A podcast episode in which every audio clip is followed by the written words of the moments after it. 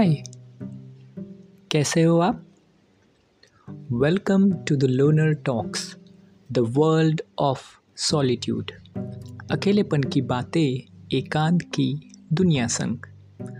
मैंने दिन आपका होस्ट और स्वागत है आपका इस एपिसोड में, जो है जीवन की अनिश्चितता के विषय में, यानी अनसर्टिनिटी ऑफ़ लाइफ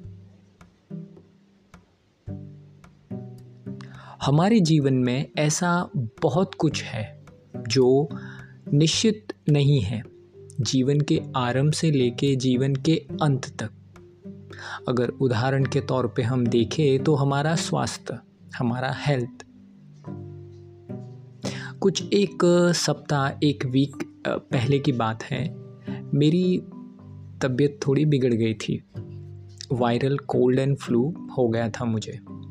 इसी कारणवश मैं पिछले वीक का एपिसोड रिकॉर्ड नहीं कर पाया क्योंकि वॉइस बहुत ही ज़्यादा ख़राब थी। वैसे इस वीक का एपिसोड कुछ और होने वाला था, किंतु जैसे हमारा ये टॉपिक है अनसर्टिनिटी ऑफ़ लाइफ तो बस सोचा कि कुछ हेल्थ रिलेटेड शेयर किया जाए आप सभी से। मैं चार जून रविवार को एक ट्रैकिंग ट्रिप पे गया था। मुंबई से कुछ दूर करजत नाम की सिटी है। उसके पास कोठालीगढ़ नाम की एक जगह है, जहाँ वर्षा ऋतु यानी बारिश के, बारिश का मौसम शुरू होने से पहले फायर फ्लाइज यानी जुगनू इकट्ठा होते हैं। जिसको फायर फ्लाइज फेस्टिवल भी कहा जाता है। और बहुत सारे यात्री जो रेगुलर ट्रैकर्स होते वो वहाँ उस दृश्य को, मनमोहक दृश्य को देखने जाते हैं। इस ट्रैकिंग ट्रिप से आने के बाद ही मेरी तबीयत कुछ ख़राब होना शुरू हुई। कुछ मंगलवार के आसपास ट्यूसडे मिडनाइट में। वैसे सोमवार को यानी मंडे को ही मुझे पता चल गया था कि मेरी तबीयत थोड़ी ख़राब हो गई है। गले में खराश होना या थोड़ा सर्दी जैसा मुझे फील हो रहा था। उससे मुझे पता चल गया कि तबीयत आगे और ज़्यादा ख़राब होगी। वैसे ये ट्रैकिंग करना, पहाड़ी इलाकों में चढ़ाई करना मेरे लिए कुछ नया नहीं है। अब तक कुछ सात से आठ ट्रैकिंग ट्रिप्स पे मैं जा चुका हूँ महाराष्ट्र के अलग अलग फॉरेस्ट माउंटेन्स एरिया में, जिसे वेस्टर्न घाट्स ऑफ़ महाराष्ट्र भी कहा जाता है। अब इस ट्रैकिंग ट्रिप से ही मेरी तबीयत क्यों ख़राब हुई? क्योंकि मैंने एक गलती की। मैंने पहले से रिसर्च नहीं की। उस जगह के बारे में कि वहाँ की चढ़ाई कैसी होगी, वहाँ का पानी कैसा होगा, वहाँ के आसपास के इलाके कैसे हैं। अब मुझे ज़्यादा धूल से थोड़ी एलर्जी है और ऊपर से मैंने वहाँ दो बॉटल कुएँ का पानी पी लिया था। जो वहीं, जो कोठालीगढ़ माउंटेन है, वहाँ जो गाँव है, कुछ दस बारह घर होंगे ऊपर। मुझे लगा कि कुछ नहीं होगा। किंतु मेरी इम्यूनिटी उस पानी के लिए शायद रेडी नहीं थी और ऊपर से वहाँ धूल थी। वैसे और लोगों ने ऑलमोस्ट सब लोगों ने वही कुएँ का पानी पिया, लेकिन उन लोगों को कुछ नहीं हुआ। अब इसमें मेरी ही गलती है। मुझे मेरे प्रिकॉशंस रखने चाहिए थे। खैर जब ट्रैकिंग स्टार्ट किया था, कुछ सुबह के ढाई बजे, तब सब ठीक ही था। किंतु कुछ कारणवश मैं थोड़ा पीछे रह गया और बाकी लोग आगे चले गए। ट्रैकिंग ट्रैकिंग ट्रिप के जो लीडर थे, उनको कॉल करते हुए पता लगाया, रास्ता कहाँ से? फिर भी मैं आधे घंटे के लिए वहाँ खो गया था। इतना भरोसा था कि गाँव के अंदर ही हूँ, क्योंकि वहाँ मैं कुछ खेत देख पा रहा था जो नई फ़सल के लिए रेडी थे। किंतु भोर के पाँच बजे थे और फुल मून था, पूनम का चाँद था शायद। तो एक अच्छा खासा उजाला था तो दिख तो रहा था, किंतु ये पता नहीं चल रहा था कि झाड़ियों के बीच से उस पहाड़ पे चढ़ने का रास्ता है। तो मैंने अपनी बहादुरी थोड़ी साइड पे रखी और समझदारी से निर्णय लेते हुए रिटर्न होने लगा कि चलो, वैसे भी मेरे पैर कुछ ज़्यादा ही दर्द कर रहे थे और पैर में छाले भी पड़ गए थे। तो मैं रिटर्न होने लगा।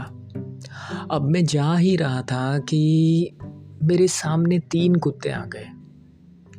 और वो वही गाँव के ही कुत्ते थे। अब ऐसी झाड़ियों भरी वीराने में आप बैग लेके ऊपर से अगर आप बकेट कैप पहने हुए हो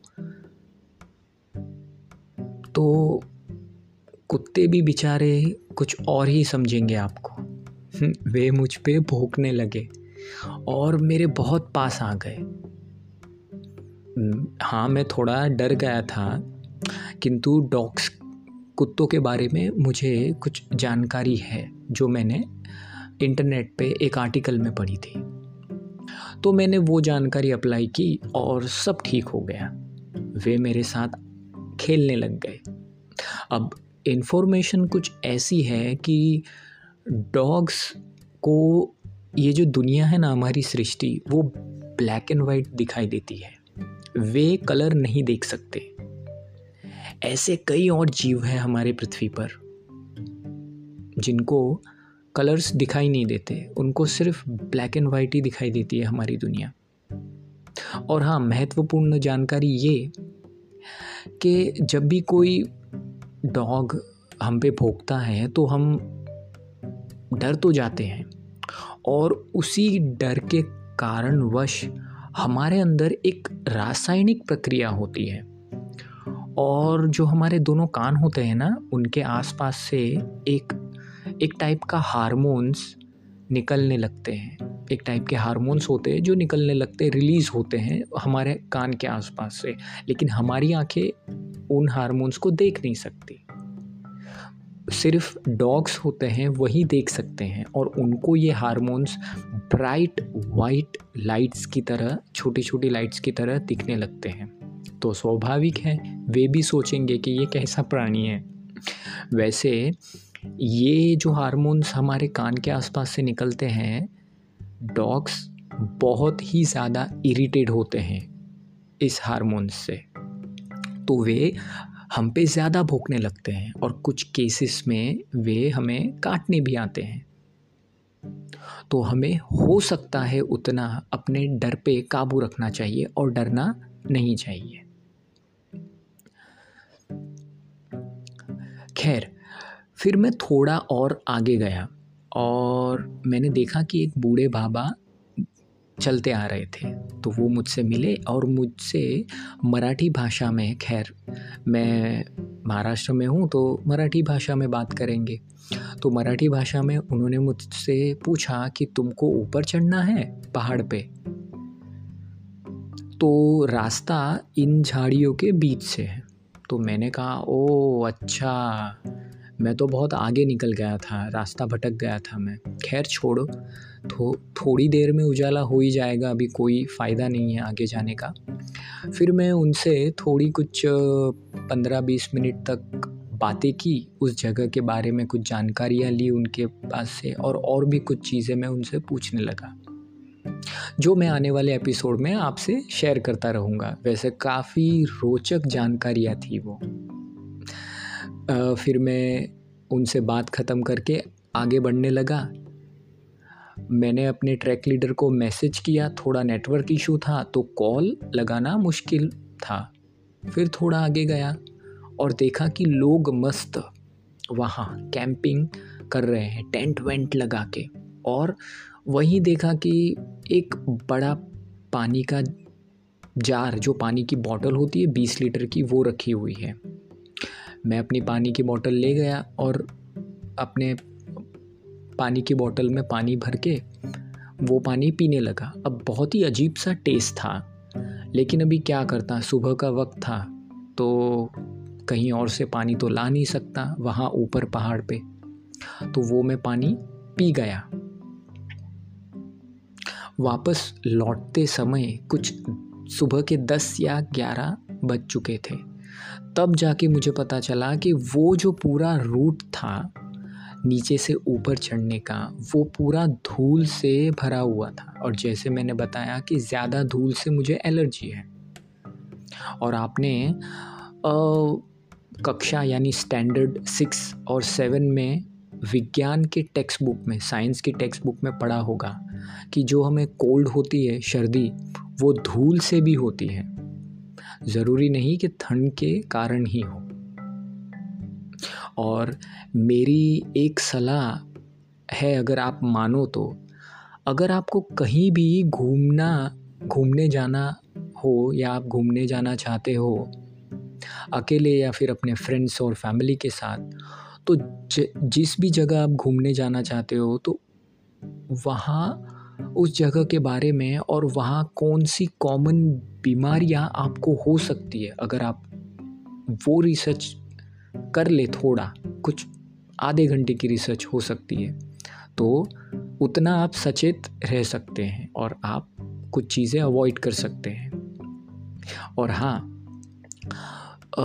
ट्रैवलिंग के दौरान अवॉइड करें ज़्यादातर पैकेट वाले प्रोसेस फ़ूड खाना। मैंने देखा है ट्रैवलिंग के समय माँ बाप या बड़े लोग अपने बच्चों को ईज़िली वो हाईली प्रोसेस फ़ूड दे देते हैं और ख़ुद भी खाते हैं बड़े चाव से। हमें ध्यान रखना चाहिए किसी भी प्रकार की जर्नी में सत्तर से अस्सी प्रतिशत फलों का आहार हमें लेना चाहिए। हाँ पता है फलों से पेट नहीं भरता, किंतु आपको जितना चाहिए, उतना पोषण फलों से मिल सकता है। और अनछाई बीमारी से भी हम लड़ सकते हैं और हमें एक एक्स्ट्रा एनर्जी मिलती है। फिर भी अगर आपको अनाज ही खाना है, उससे ही आपको चैन मिलेगा तो ट्राई कीजिए कि आप जो होलसम फ़ूड के पैकेट आते हैं, जिसको हम ड्राई स्नैक्स बोलते हैं वो फ्राइड नहीं होते, वो बेक्ड या रोस्टेड होते हैं। उसको आप अपनी साथ रखिए तो उससे आपको एनर्जी भी मिलेगी और आपका पेट भी भरा रहेगा। फ्राइड फ़ूड अवॉइड करें। मैं तो सिर्फ़ आपको एक अच्छी सलाह दे सकता हूँ, बाकी जीवन आपका है, आप चाहे जो कीजिए अपने जीवन के साथ। किंतु ये एक चीज़ पे गौर कीजिएगा, जब भी आप ट्रैवलिंग करो तब।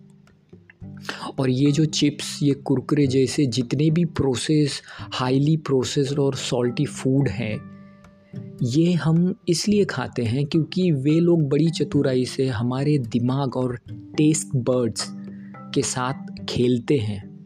तात्पर्य जो स्वाद समझने वाली तंत्रिका होती है ना हमारे जीप पे, जिससे हमारे सबकॉन्शियस माइंड में सभी तरह के स्वाद स्टोर हो जाते हैं, उसके साथ वो खेलते हैं, उन्हें पता है सब। तो सोचिए, अगर आपके एल्डर्स घर के बड़े, बड़ों ने ध्यान नहीं दिया और बस बचपन से ही हार्मफुल शुगरी फ़ूड ज़्यादा शुगर वाला या ज़्यादा सॉल्टी जो चिप्स आते हैं एंड ऑल वो अगर खिलाते गए तो बड़े होते होते बच्चों की हालत कैसी हो जाएगी? कैसी क्या हो जाएगी?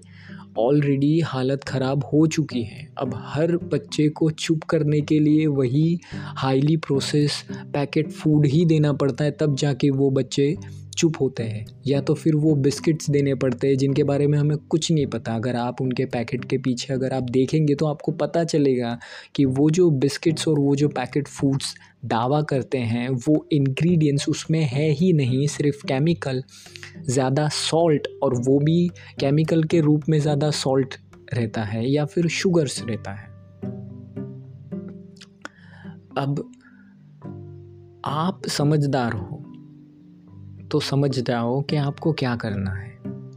और इसीलिए तो कई लोग, कई लोगों को जंक फ़ूड कम करने में या बंद करने में इतनी दिक्कत आती है, परेशानी होती है। मत पड़ो इन एडवर्टाइज इन एडवर्टाइजमेंट के चक्कर में। जो भी खाने की या जीवन ज़रूरी चीज़ें आप ख़रीदते हो तो पैकेट के पीछे लिस्ट ऑफ़ इंग्रेडिएंट्स वो जो न्यूट्रिशन फैक्ट्स वाले लेबल होते हैं, उनको पढ़ना सीखो कि क्या क्या है अंदर। और समझो कि जो ये एड्स और कंपनियाँ दावा करती हैं कि हमारे फूड्स में ये है, वो है, वो सब अंदर है या नहीं, इनको जानो। हम कई सालों से सिर्फ़ बेवकूफ़ बनते जा रहे हैं और वैसे फ्रैंकली स्पीकिंग हम बन तो रहे हैं, वो भी बड़े वाले बेवकूफ़। और अब आदत सी पड़ गई है कि सही कहा ना, आदत सी तो पड़ ही गई है। क्योंकि हमें तो इंस्टेंट फ़ूड चाहिए और हमें तो पड़ी ही नहीं है इस चीज़ की कि हमारे पेट में जाके, हमारे स्वास्थ्य स्वास्थ्य के साथ वो फ़ूड क्या करेगा? हमें तो सिर्फ़ टेस्ट से मतलब है। सही कहा ना? वैसे मैंने भी ये सब अपने आप ही रिसर्च करके सीखा है। तो अगर आप अपने जीवन के प्रति थोड़े भी सजग हैं और जागरूक हैं तो जानना सीखो कि क्या खरीद रहे हो, क्या खा रहे हो और आपका जीवन सच में सही राह पे है या बस दूसरों के बताए गए गलत रास्तों पे चलाए जा रहे हो अपने जीवन को। कितना समय लगता है ये गूगल पे सर्च करने में कि what type of chemical are chemicals are being used in process food और what type of ingredients are in packet foods अगर कुछ ये कीवर्ड्स अगर आप यूज़ करते हो गूगल पे तो आपको पता चलेगा कि कितने टाइप के केमिकल्स कितने हार्मफुल फ़ूड कलर्स होते हैं जिसको यूज़ किया जाता है। तब आपको पता चलेगा कि सच्चाई क्या है। ये इंस्टाग्राम और फेसबुक पे रील्स और पोस्ट को स्वाइप करते हो ना ये उतना ही आसान है। हाँ सही बात है, अब तक का जो भी कोई डैमेज हुआ है, वो रिकवर नहीं हो सकता। किंतु आपकी थोड़ी सी जागरूकता से आगे होने वाला डैमेज कम ज़रूर हो सकता है। तो मैं आशा करता हूँ इस एपिसोड से आपको कुछ लाभ हो पाए।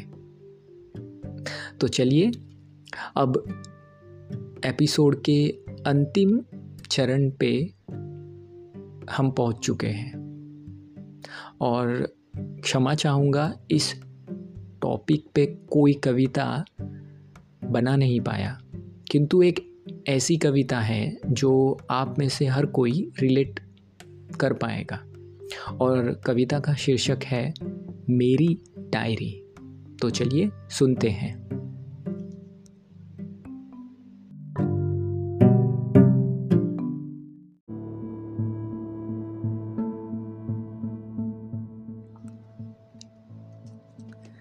मेरी डायरी।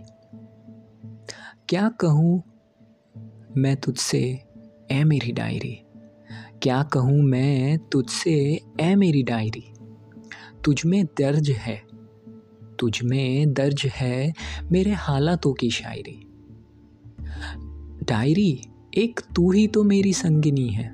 डायरी, एक तू ही तो मेरी संगिनी है जो सुनती है और अनकही बातें। डायरी, एक तू ही तो मेरी संगिनी है जो सुनती हर अनकही बातें।